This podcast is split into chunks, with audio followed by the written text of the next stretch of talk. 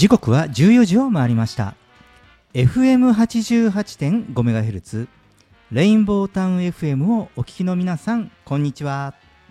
そしてパソコンやスマートフォンを使ってサイマルラジオやリッスンラジオでお聞きの皆さんもポッドキャストでお聞きの皆さんもこんにちは。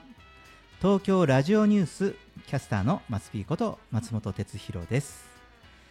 レインボータウン FM 東京ラジオニュース。この番組は毎週火曜日に個性あふれるコメンテーターとニューノーマル時代の気になる話題を独自の目線で語るニュース解説番組です。コメンテーターは次の時代にパラダイムシフトする企業を支援する専門家集団。株式会社エスペシャリー代表の小島圭さんです。よろしくお願いします。よろしくお願いいたします。はい。もう6月最後の火曜日ですよ。早いですね 本当に。もうなんか。半年終わったってことはい、正月毎回早い早いって言ってますけど 本当に。やばいですね、はい、ですね、うん。でもねまだね梅雨真っ只中なんですよね。そうですね、うん。なんかあの天気の図見てたらずっと晴れ晴れ晴れって東京書いてあったからいいかなと思ったらなんなんか急にそうそう、ね。あの急にねあのって朝。今日ね、うん。あのまあ今日はあの西からはい。北日本にかけて、うん。まあ全国的に雲が多いと、はい。でところによって雨が降るという予報なんですよね。うんうん。で、えー雷雷を伴うところもあるとい。うことなので、皆様ご注意ください。そうですね、はい。気をつけてほしいですね。はい、えーえーっとまあ本日も、えーまあ豊洲にあるスタジオからお送りしておりますけれども、えーね外の景色を見ましてもやはりちょっとこう曇りが少し暗くなってきたのかな雲が。うん、雲が厚くなってきた感じしますようんそうですね,、でまあよくね雨が降る前に風が吹くじゃないですか。うんなのでねやはりあのこの我々からこう見えるその植木も枝も結構ねあの風でなびいてる、ね、これがちょっと、ね。えースタジオに入る前よりは少し強くなってきたかなと、うん。まあ、あのいつもの調子でいくとこの様子でいくとその後はい。雨が降るなという、なんかは空気が重くて湿度が高い感じ。はい、なのであの、うん。まあ、先ほどね申し上げた予報、ねえーまあ、通りに行きそうなちょっと気配はありますよ。はい。えーまあ、そしてちょっと話題変わりますけれども、はい。えーまあ、株式市場ですね、えーうん。ただいま乱高下しておりますね。ストップバーンとね高くなったりバチンと落ちたりとかですね。はい、すごいな、は い皆様お気をつけ遊ばせっていう感じですけれどもね。でで、まあ、実際問題、うん。えーまあ、先週末ですけれども23日、ねはい。なんですが、えー日経平均は500円近く下落して取引を終了しました、ね。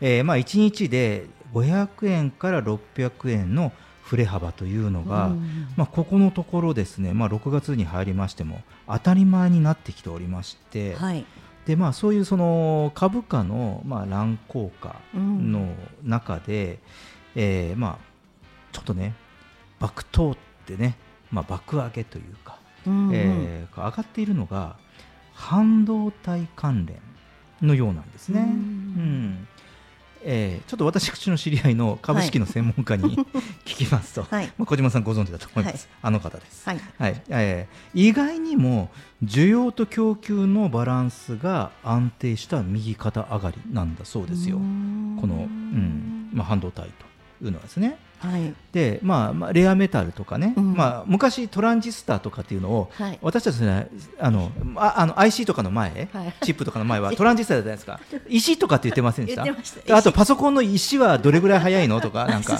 あのタタイピングタイピングした CPU のことね。はい、うん。言ってました。懐かしいな。その方が懐かしい、そうん、パソコンのね CPU のことを石とうん言っていましたよね。うんなので、まああのまあ、どういうことかっていうと、まあ、資産価値があるということですよね、うんはい。まあ、資産価値というか資源、はい。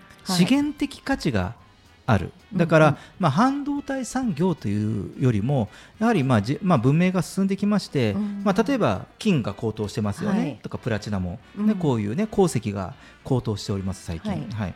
と同じようにこの半導体というものも一つの功績的価値を持ち始めておりましてで当然ながら、まあ、これねあの需要と供給のバランス、まあうん。半導体不足でねつい最近もないですかあのあの電車のあのカード磁気カード、はい。はいあれがあのこういうチップ不足によって、うんあの記名式は新たにちょっとしばらく作れませんなんていうものが、うんあの鉄道会社からはい。発表になったりとかしている昨今ではありますので、うんうん。まあ、どちらかというとその需要と供給に対して、まあ、需要が高いわけですよね、なので当然、まあ、値上がり傾向にはあるということですね。はい。でまあ、実際問題、この、えー半導体の供給の、まあ、サプライチェーンですね、はい。流通網なんですが、うんうんうん。これは、えー、とまた新たにやはりその、まあ、これからのねあ、まあ、日本でも DX、うんね、今日もはい。長尾さんの,、はいの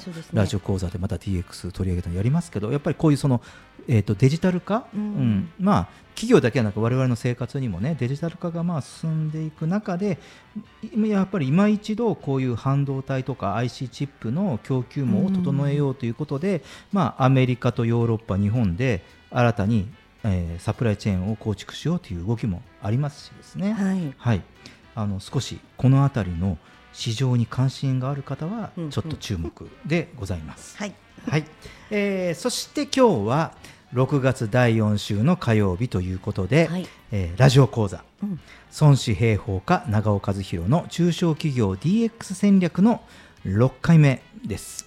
素晴らしいですね。まだまだ序章ですよ。これから本題に入っていきますからね。はい。えー講師は孫子の兵法を現代の経営に生かす経営コンサルタントの長尾和弘さんです。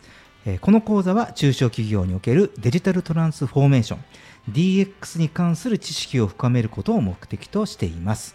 えーこのラジオ講座孫子兵法家長尾和弘の中小企業 DX 戦略は14時25分から30分頃にスタートお送りする予定ですので楽しみにしていてください。そうですねはい楽しみですね、はい、さあさて毎週オープニングで世の中のニューノーマルな話題をニュースピックアップとして紹介しています。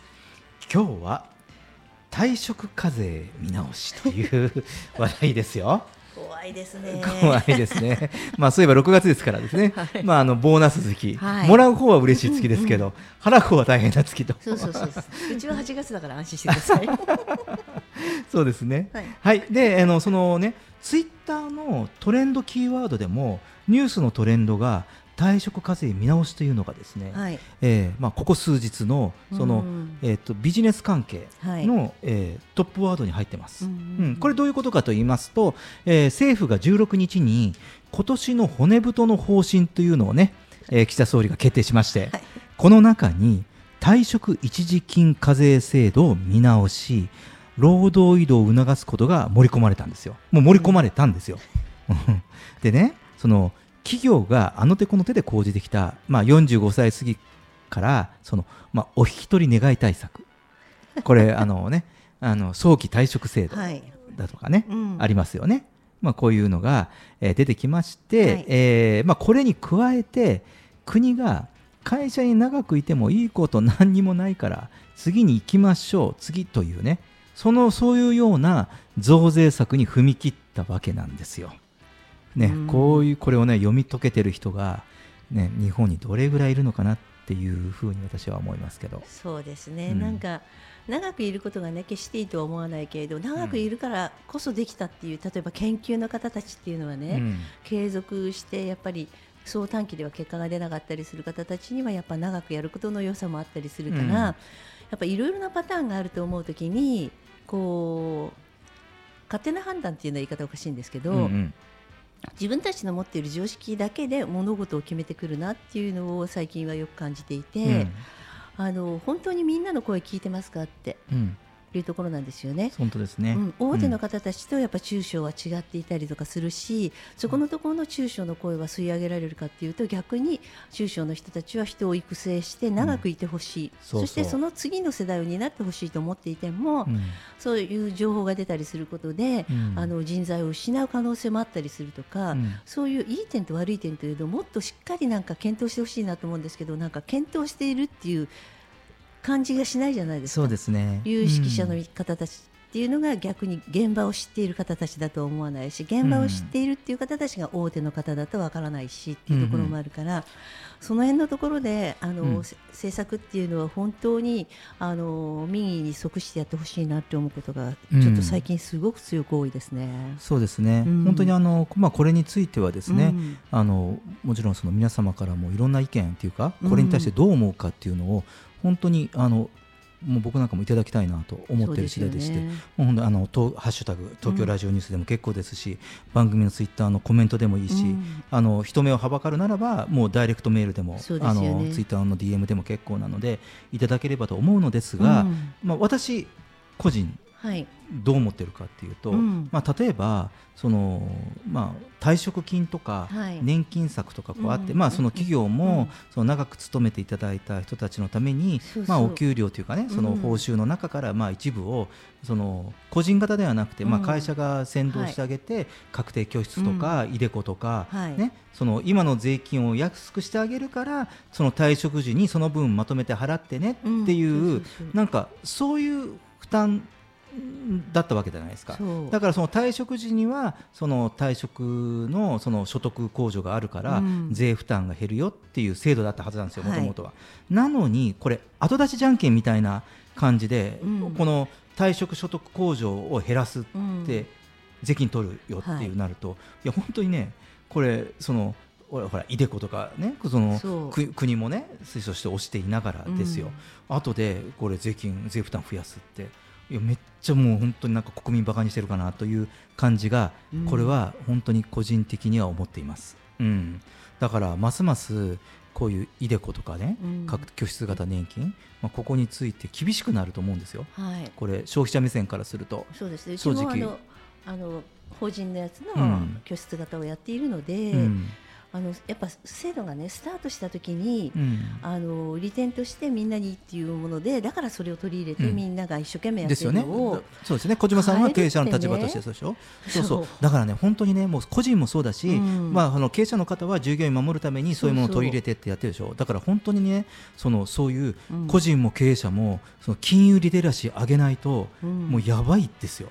うん、そのなんかお任せとか制度にお任せとかってしてると、というのをもう改めて思うこのねあの退職課税見直しのニュースです。はい、えー、以上今週のニュースピックアップでした。東京ラジオニュース。東京ラジオニュース。東京ラジオニュース。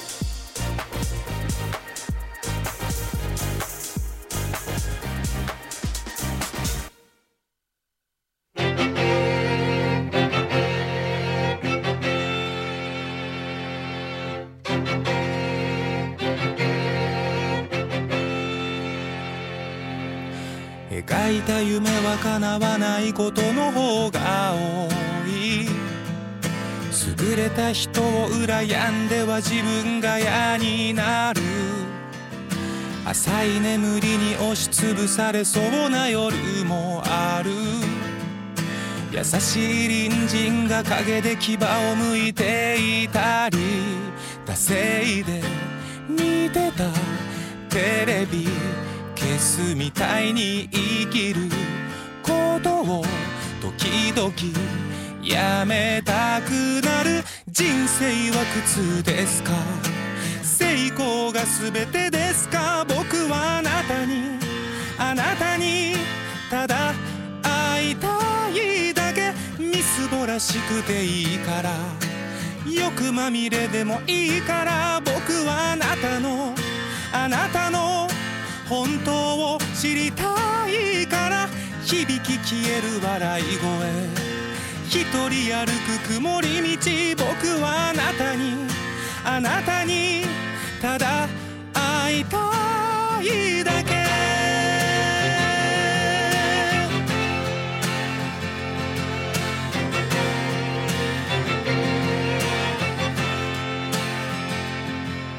筋書き通りにいかぬ毎日は誰のせい熱い戦いをただベンチで眺めてばかり消えそうな炎を両手で包むように生きることを諦めきれずにいる人生は悲劇ですか成功は孤独ですか僕はあなたに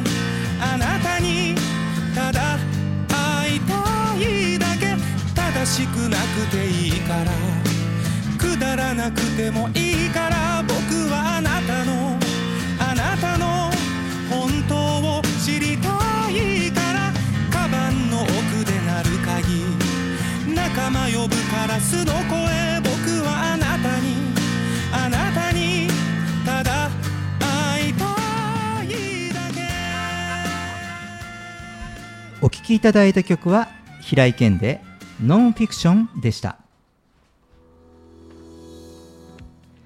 レインボータウン FM 東京ラジオニュース。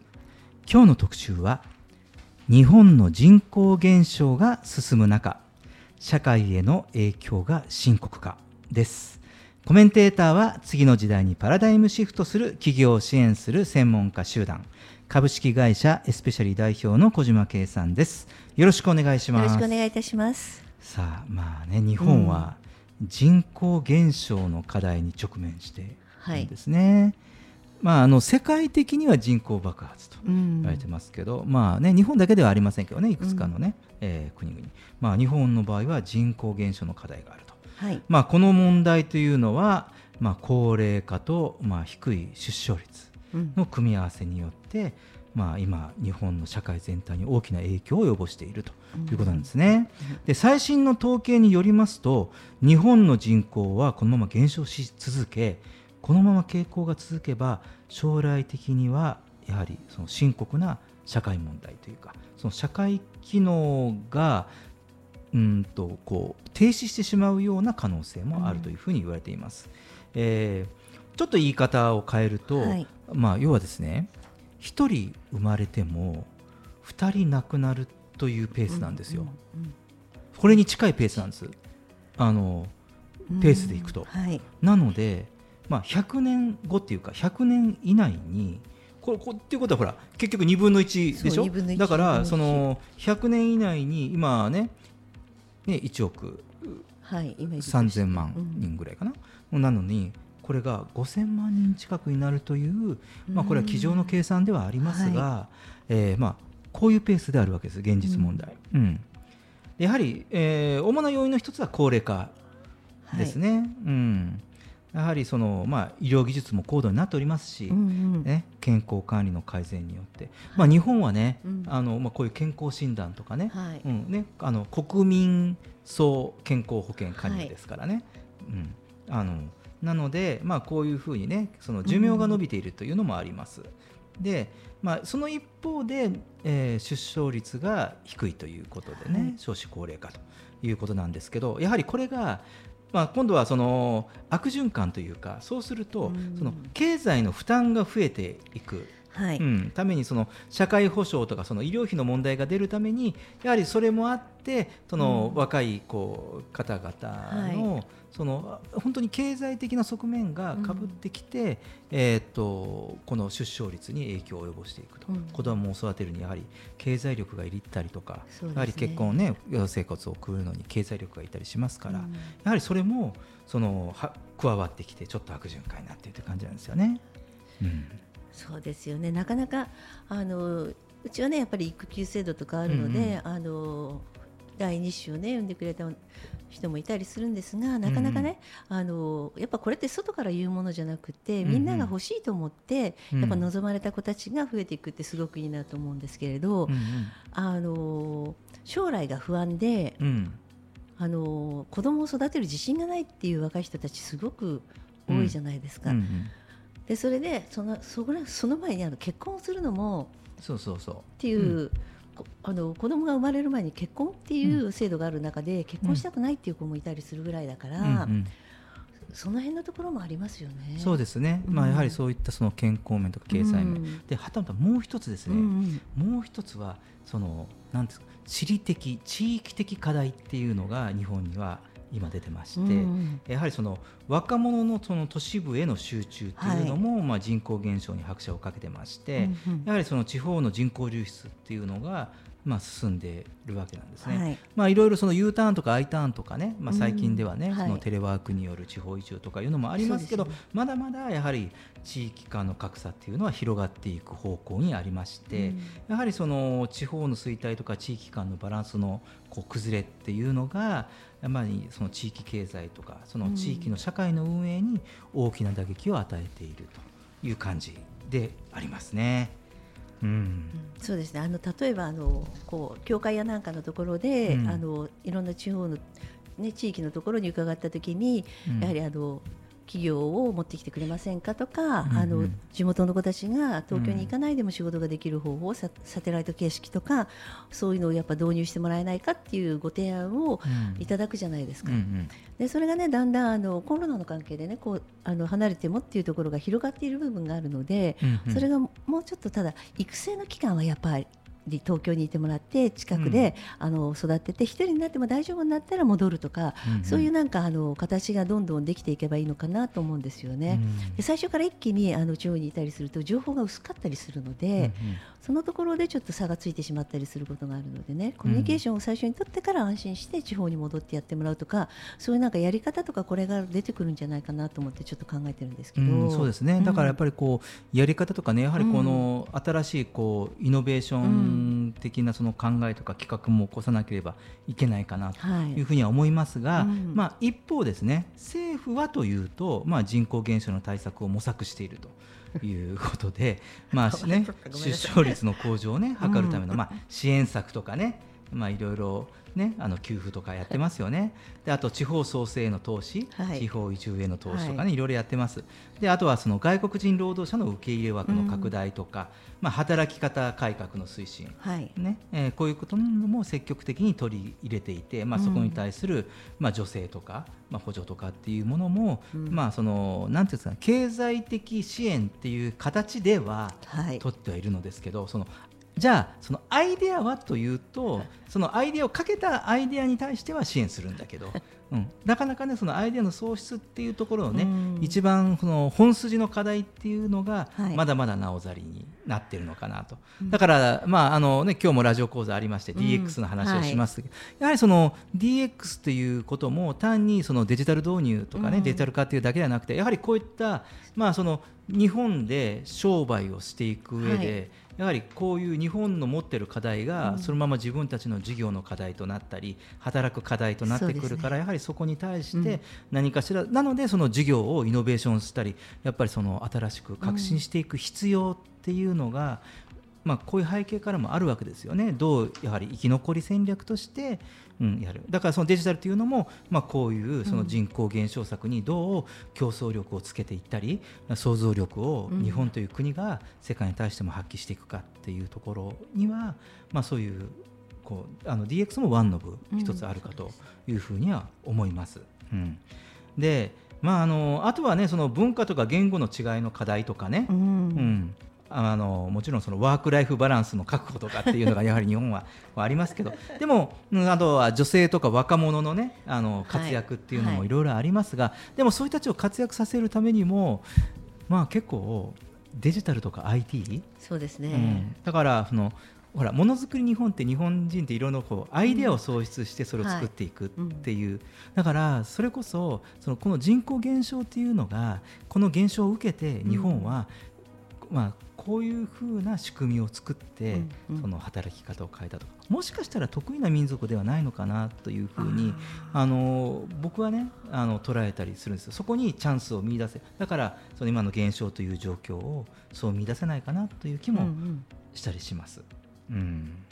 そうですね。なので、まあ、なかなかねこのその人口減少という問題は、うん。そのその短期的にねはい解決するものできるものではないんですけど、うん。まあ、今みたいなじゃあこの状況をどう捉えるかってはい。今私ちょちょっと個人的な意識言いましたけど、まあうん、これがあの幾人かこう人が揃ってきればくれば、うん。こういうその世界全社会全体の意識とか、うん。うん。だからその制度とかルールはさっきみたいに女性とか補助とかあるけど、そうではなくてそうそれをそれをかそれは道具として使うのよろしいと思うんですけど、やはりその社会全体の意識が大事なのかなってそのデジタル化にしてもですよ。こういうはい。その人口減少でじゃあどうやって商売をしていくかとか、どうやって我々はこれまでのその生活基盤を維持していくかっていう工夫をしていくとはい。いうことですよね。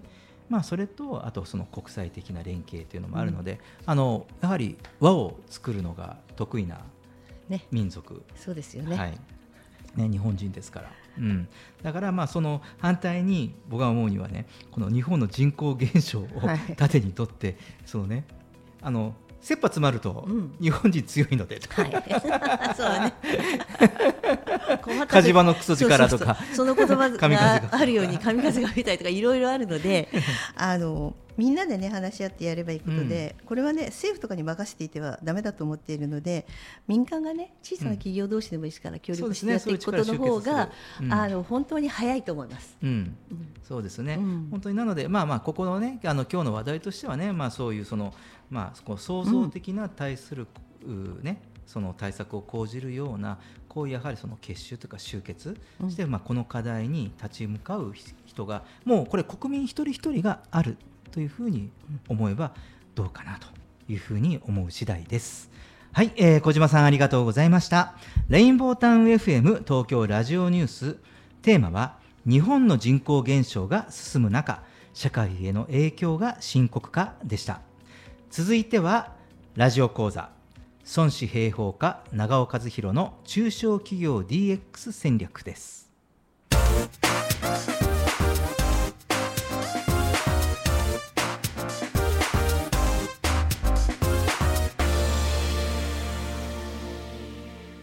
孫子平方家長尾和弘の中小企業 DX 戦略。こんにちは。孫子の兵法を現代の経営に生かす孫子兵法家 NI コンサルティングの長尾和弘です。現在あらゆるビジネスシーンにおいて DX デジタルトランスフォーメーションが声高に叫ばれています。さすがにもうどんな会社もどんな組織も DX を意識せずにいられないのではないでしょうか。ところが現場レベルではうちには DX なんて無理という声が聞こえてきます。なぜこのような反応になるのでしょうか。これまでに1万社以上の企業を見てきた私にはその理由がわかります。それは会社としての戦略と DX が紐づいていないマッチしていないからです。もっと言えばそもそも戦略がないからです。企業に戦略がありそれを実現するストーリーを考えればおのずと自社にもデジタル活用が必要であることに気づくはずなのです。そこでこの時間は戦略といえば孫子。孫子の兵法から戦略の真髄を学びその精神を DX の具体的行動へと落とし込んでいくためのヒントを提供していきたいと思います。6回目のテーマはこれ。いつか勝つ。その日のためのデジタル化。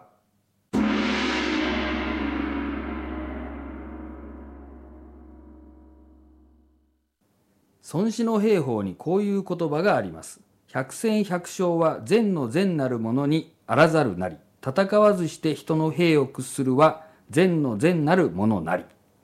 この言葉の意味は、100回戦って100回とも勝利を収めたとしても、それは善の中の善、つまり最善ではない。実際に戦うことなく敵を屈服させることこそが最善なんだということです。え、どういうこと？百戦百勝ってすごいじゃないのと思いますよね。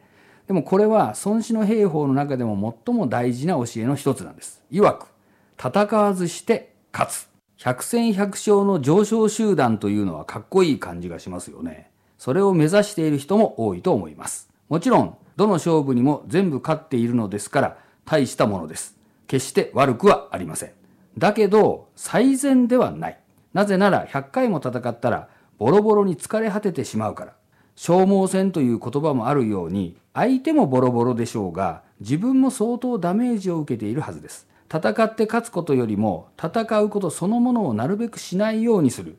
戦わずに勝てるなら、その方が絶対いいですよね。とはいえ、そんなことどうやったらできるのでしょうか。一番いいやり方は、戦う前から相手に絶対勝てそうにないから争うのはやめておこうと思わせることです。相手の戦意を喪失させるということですね。ただし、これは中小企業にはなかなか難しいでしょう。そこで次に考えるべきなのは、小さくても狭くてもいいから絶対に誰にも負けない唯一無二の独自領域を作ること敵がいなければ戦う必要もないということです少なくとも敵との正面衝突全面戦争は避けるのです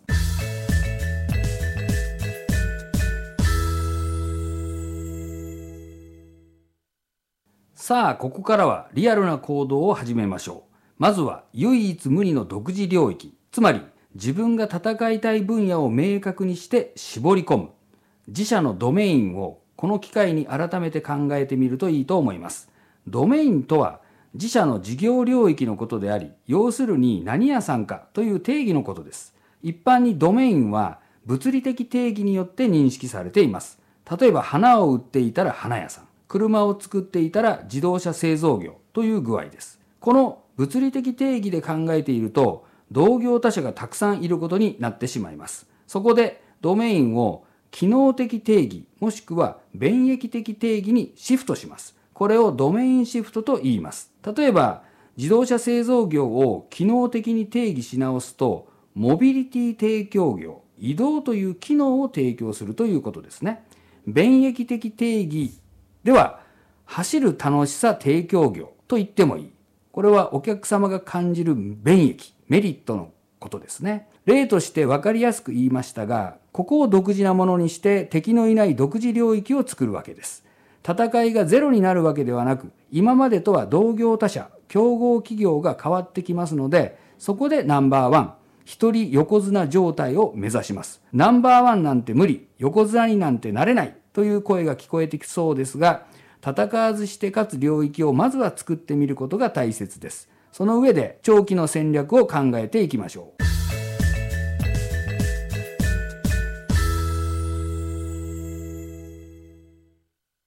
独自領域なんて無理という人のために孫子の兵法からもう一つご紹介します。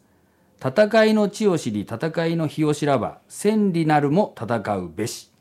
これはご存知の方も多いでしょう。大変有名な言葉です。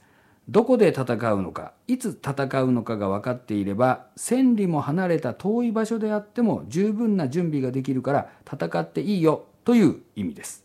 ここでいう千里は距離の話ですがこれを時間に置き換えて考えてみましょう。力や規模の差がありすぎて今すぐには勝てない相手であっても戦いの地は自らドメインシフトして決め戦いの日は10年先20年先に設定してしっかりと準備して策を打っていけば勝てる可能性は十分にあるということです。孫子は主体性を持った戦いをすべきであると教えてくれているわけです。あれ？今日はもう半分以上聞いたのに戦略の話ばかりで DX の話が出てきてないようなと思った方大丈夫です。ここからです。この講座では繰り返しデジタル化は戦略と結びついて初めて DX することができるとお伝えしています。デジタル化というのはするしないという小手先の話ではないわけです。何のためにデジタル化をするのかどんな未来を実現したいからデジタルの力を使うのかそこが本当に大事なんです。20年後の会社の未来こうなっていたいという長期ビジョン戦略が明確になった時にそれを実現する方法として人海戦術で頑張ろうなんて考える経営者はいないでしょう。人手不足が問題になっている今そんなことは不可能です。デジタルの力を使うしかないんです。ここで戦略とデジタルがつながるわけです。いいですか？今デジタルが必要かどうかという話ではないんです。20年後に勝つために今からデジタルの力を使って力を蓄えていかなければならないんです。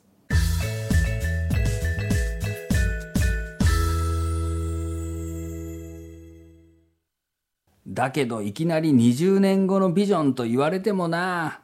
そうおっしゃる方がいるかもしれません。30年を超えるコンサルティング経験の中で1万社を超える企業を見てきましたがビジョンや戦略のない会社というのは実は結構あるんです。ビジョンなんてなくても毎日それなりに稼げて社員がみんな食べていけて楽しくやっているならそれでいいじゃないか。そういう考えがあることも否定はしません。短期的なことしか考えられていないから今のままでいいデジタルなんて必要ないという話になるわけです。しかし20年後の自社の姿を思い描けばデジタル活用を避けて通ることはできないと誰しも気づくのではないでしょうか。DX の前提はその企業の戦略にあるのです。戦略やビジョンを考えるときには経営者の方が一人で孤軍奮闘するのではなく信頼できるパートナーとけんけんがくがく対話をしながら考えていくことをお勧めします。パートナーというのは社内の右腕のような人軍師みたいな方でもいいでしょうし手前味噌になりますが外部のコンサルタントを活用するという手もあります。チャット GPT を使う？なるほど。それもやってみる価値はあるかもしれません。ただし AI が教えてくれる答えはすでにどこかに存在している知識や情報が元となる標準値であり論理的に考えたら誰もが到達する正解であって戦略的ではありません。標準や正解ではない外れ値にこそ戦略の大事なヒントが隠れています。長期ビジョンを作り20年後に勝つために必要な戦い方を考えるときデジタルは大きな武器になってくれるでしょう。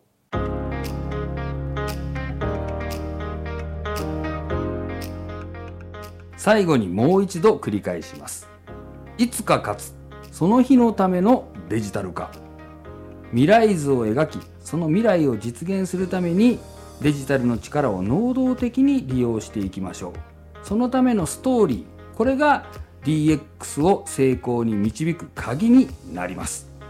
次回もお楽しみに。孫子平方家 NI コンサルティングの長尾和弘でした。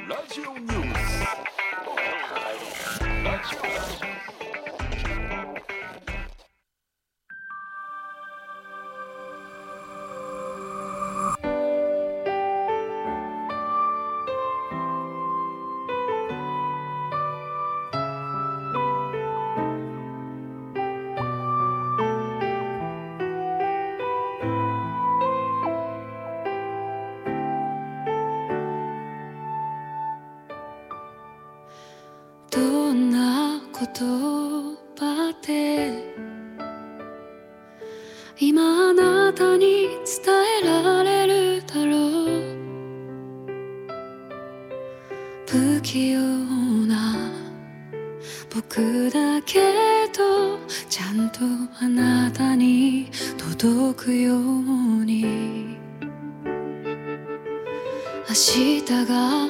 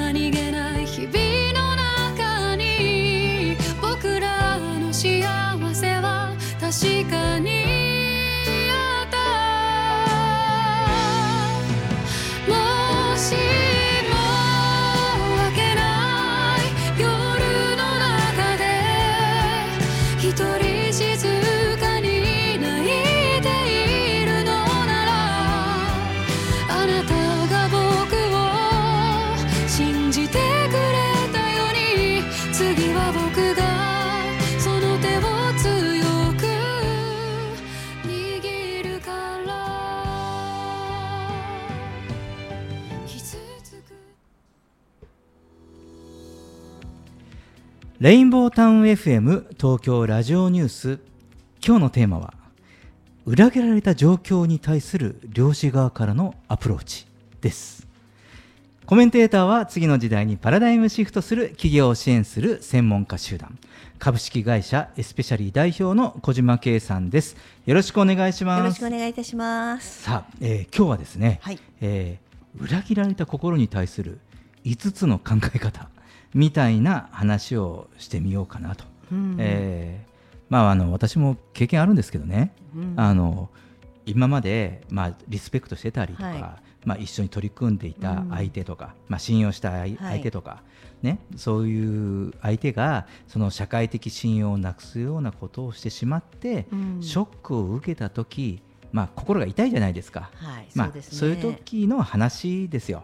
うん、で、まあ、誰でもこういうことはあると思うんですね。うん。うん、あのさっきも言いましたけど私だってあります。はい。うん、嘘つかれたとか、はい。はい、お金を借りる借りない返さないとかの話とか、あとね物欲的な話とか、はい。うん、あと出来心っていうのも あるかもしれないうんですよね。うん。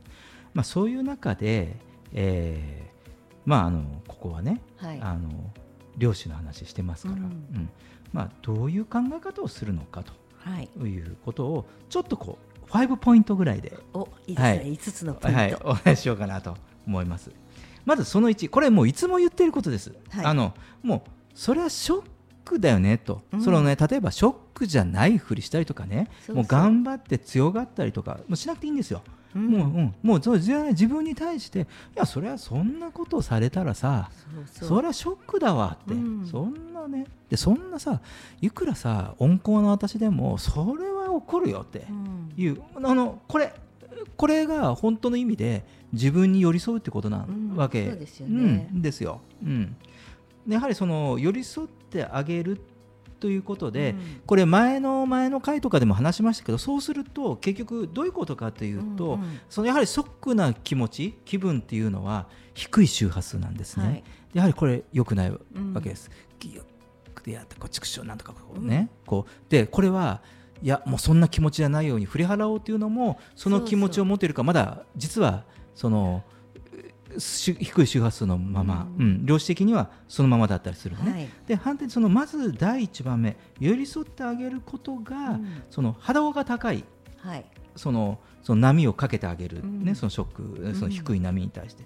なので、やはりそのそれがそのゼルそのよよく言うゼロポイントフィールドからその深く心にアプローチしていくという第一歩目になるんですね。だからそのもう具体的にはもうそのショックな気持ちは受け入れたりとかだだからもうやばいそれを受けてそれを通り越えると今度怒りになる場合もあると思います。うんうんそしたらそれあそそれはさすがにそれやるともうやっぱ怒んなって、うん。うん、これ OK なんです。むしろそうすることがあの本当にそのいい波を自分にかけていくきっかけになります。はい。ででその次ですね。で、えーっとやはりその自分もかつて、えーその同じような、うん。あの周波数になったことが経験がなかったかとか、うん。まあ、もしくはですねなんかそういう気分にさせちゃったはい。ことがなかったかなってその探ってあげること。これもまあ、自分自身の中を探るということですね。なのでなぜかというと、まあ、これも本当幾度も言いますが現象は素粒子の集まりですよね。うんまあ、ここにその周波数で起こっているから、まあ、その周波数を変えるアプローチを起こすわけですよね。うん、だからので、まあ、今言ったそのその1その2、うんこの2つのステップでねいやそのそあーもうそんなねあのそんなこともうやめたこと気にしない気にしないとかってよく言うじゃないでもそれって気にしないは気にしてるんですよ、そうそう、うん、だからあの量子的に言うと、うん。低い周波数ははい。何も変わってないっていうことになるから、うん。うん、やはりそのなかなか辛い、ううん。ん、なので今この2つのアプローチっていうのは高い周波数をかけてあげるという行為としてとても大事なこと。でそして3つ目、えーやはりそのこう胸が痛いですよね。やっぱそういうことするとね、だからそうするとやはりこう、まあ、これってこういう機会がなんで来たかなと、うん。うった時にそのやはりこう自分が優しい気持ちになれる機会が来たと。でもこういう状況でもいるじゃないですか。やはりその家族もそうだし仲間とか同僚とか、まあ、こういう状況を話せて共有できる、うん。うの人が自分にはいると思う。やはりそうするとやはりこれに気づける機会うん。かなって、うん。あこういう時にやはりあこう声をかけたりはもう話を聞くだけでも、ねあの別にアドバイスとかじゃなくても聞いてくれる人がいたりとか。ね。うん、やはりそこがいることで、なんか優しい気持ちになれる機会というふうにして、まあ、この機会を捉える、うん。うん。で、えーそして4つ目、ね、そのより本質を見抜ける機会だと、うん。思うこのゼロポイントフィールドで存在できることを見させてもらったと、うん、本来が、ね、でそうすると、まあ、優しくなれたり、まあ、ちょっとはい。心が洗われるという表現もありますけれども、うんなのでいかにこうこういうその普段の日常っていうものがありがたいかっていうその感謝の気持ちが出てくるし、そのゼロポイントフィールド側人によっては本体側っていうかもしれませんけど、はい。い、わゆるその本体側で存在できる機会をもらったなって、うん。ね、やはりそのやはり愛とかこう感謝の存在であるというふうに、まあ、量子の世界を突き詰めると、最先端科学を突き詰めると僕は悟りの世界だっていうふうに、まあ、東大の村松先生も言ってましたってはい。申し上げましたけれども、やはりその改めてこういうことを通してやはりそのこう人がそもそもがうん。その愛とか感謝の存在でいることが分かる機会というふうに捉えるのが、まあ一つ4つ目。うん。でそして最後にまあこれこう思ってるととても楽なんですね、はい。そのスーッと楽になっていくのが、まあ、より良くなっているということ、うんうん。うん。このことを通して、うん、その自分の人生もそうだし、はい。自分が関わってくださる人生、うん、そう自分に関わってくる人たちさっき言ったその読んで言ったその人たちにとってもすごくより良くなってる。その自分のこれまでの概念を外してくれている機会になったと。うん。であの脳みそにとってはですね自分が思っていること言ってることが現実であって、はい。現象とか周りとか何も関係ないんですよ。うん、その脳みそにとって現実ではない。なので、はい。脳みそにとってはより良くなっているということが現実なんですね。うん。うん、というようにねなんかその捉えてはどうかなというふうにまあこう両親の話を通して思うんですが。そうですよね。あの現実ってあの現象としてね現れていることってすごい分かりやすいかなと思って、うん。気づくことっていっぱいあるんですよね。うんうん。あのその気づくことっていうのはすごく自分が次のステップに上がってたりとか、うんあのこうなっていきたいっていうところのあの種だと思っていて私。うんうんそうで。なので、うんあのそういう種が来たっていうことは水をまいて育てる時期が来たと、うんうんそういうふうに考えるっていうふうに割としてるんですよね。うん、ままさに なので 正解。おおおお来たなあみたいな感じで、でその種にねどうやって水を与えて栄養を与えられるかが、あのー自分の力だと思うからこれはねちょっとワクワクしながらやった方がいいなと思っているんですよね。うん。このワクワクって私の脳みそにはちょっと結構いい栄養になるなって思ってたりするんできっと量子的にもそうだと思う。うん、そうですね、うん。もちろんねそのね人ですからね、うん。だからそのまあ心の痛みとかそのはい。現象をその封印とか放置するものではなくそうて、まあ当然ね感情がありますからね、うん。一時的に整理がつかない時期っていうのもあるんですけど、うん。それも含めてやはりその心っていうのがね。まあ寄り添うその周波数にはうん。そのどんなもんかなというふうには思います。まあ今日のこういう5つのポイントで捉えてみてはいかがでしょうか。はい、えー小島さんありがとうございました。レインボータウン FM 東京ラジオニュース裏切られた状況に対する漁師側からのアプローチでした。では曲に行きましょう椎名林檎で有り余る富。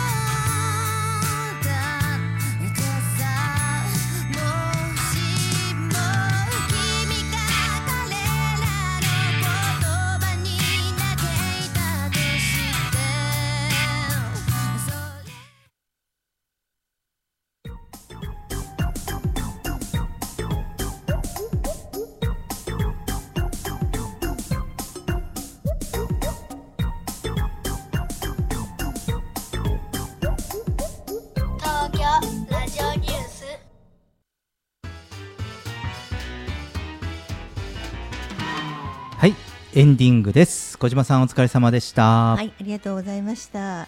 あの長尾さんの一言、いつかかその日のためにデジタル化っていうのはすごく面白いなと思うんですが、これって実際本当に少子高齢化の問題のね、うん。あの一助になると解決のね一助になるなと思っているところがあるんで、うん。この講座ね皆さんになんかポッドキャストとかねいろんなところでぜひぜひ聞いていただきたいなって思うのと、うんうんやっぱり量子的にねあのネガティブっていうのってすごく簡単に言って無理なポジティブじゃなくって、うんうん。あの自然なポジティブができるような環境をね自分でつけれたらいいのかなっていうことをちょっと思いました。うん、確かにね、うん。本当そうですよね。うん、私もね、あの改めて今日あの番組をお送りしておりまして、あの改めてあの気持ちを改めてそう思いました。ほの本気でそう思いましたね。うん。はい、えー、まあね、今日もあの長尾さんのはい。ね、このラジオ講座、うん、どんどん格論になってまいりますね。うんうんうんまだまだ本当にねこれから本題ですからね、はい皆さんお聞き逃しなくです。はい、えーラジオ講座孫子平方家長尾和弘の中小企業 DX 戦略は6回目でした。次回は、えー再来週、えー7月11日火曜日ですね、えーそしてこのラジオ講座のポッドキャストが開設されております。えー長尾和弘中小企業 DX 戦略とネット検索してみてください。いつでもどこでもラジオ講座が聞けるようになっています。東京ラジオニュースでは公式ツイッターと公式フェイスブックページを開設しています皆様からのご意見ご感想全国からの情報はハッシュタグ東京ラジオニュースとつぶやいてみてください、えーそれではまた来週お会いしましょう Where she came from. Yesterday don't matter if it's gone. While the sun is bright or in the darkest night, no one knows. She comes and goes.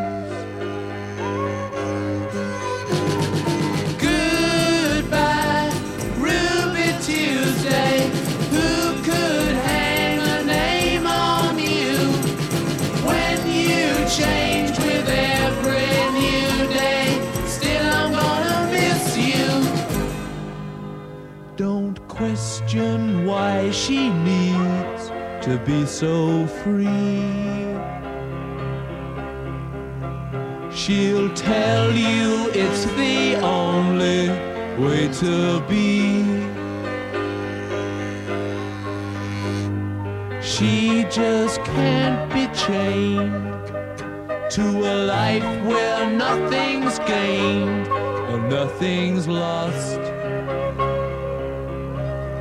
at such a cost. Goodbye, Ruby Tuesday. Who could hang a name on you when you change with every new day? Still, I'm gonna miss you. There's no time to lose, I heard her say. Catch your dreams before they slip away. Dying all the time. Lose your dreams and you may lose your mind. In life unkind.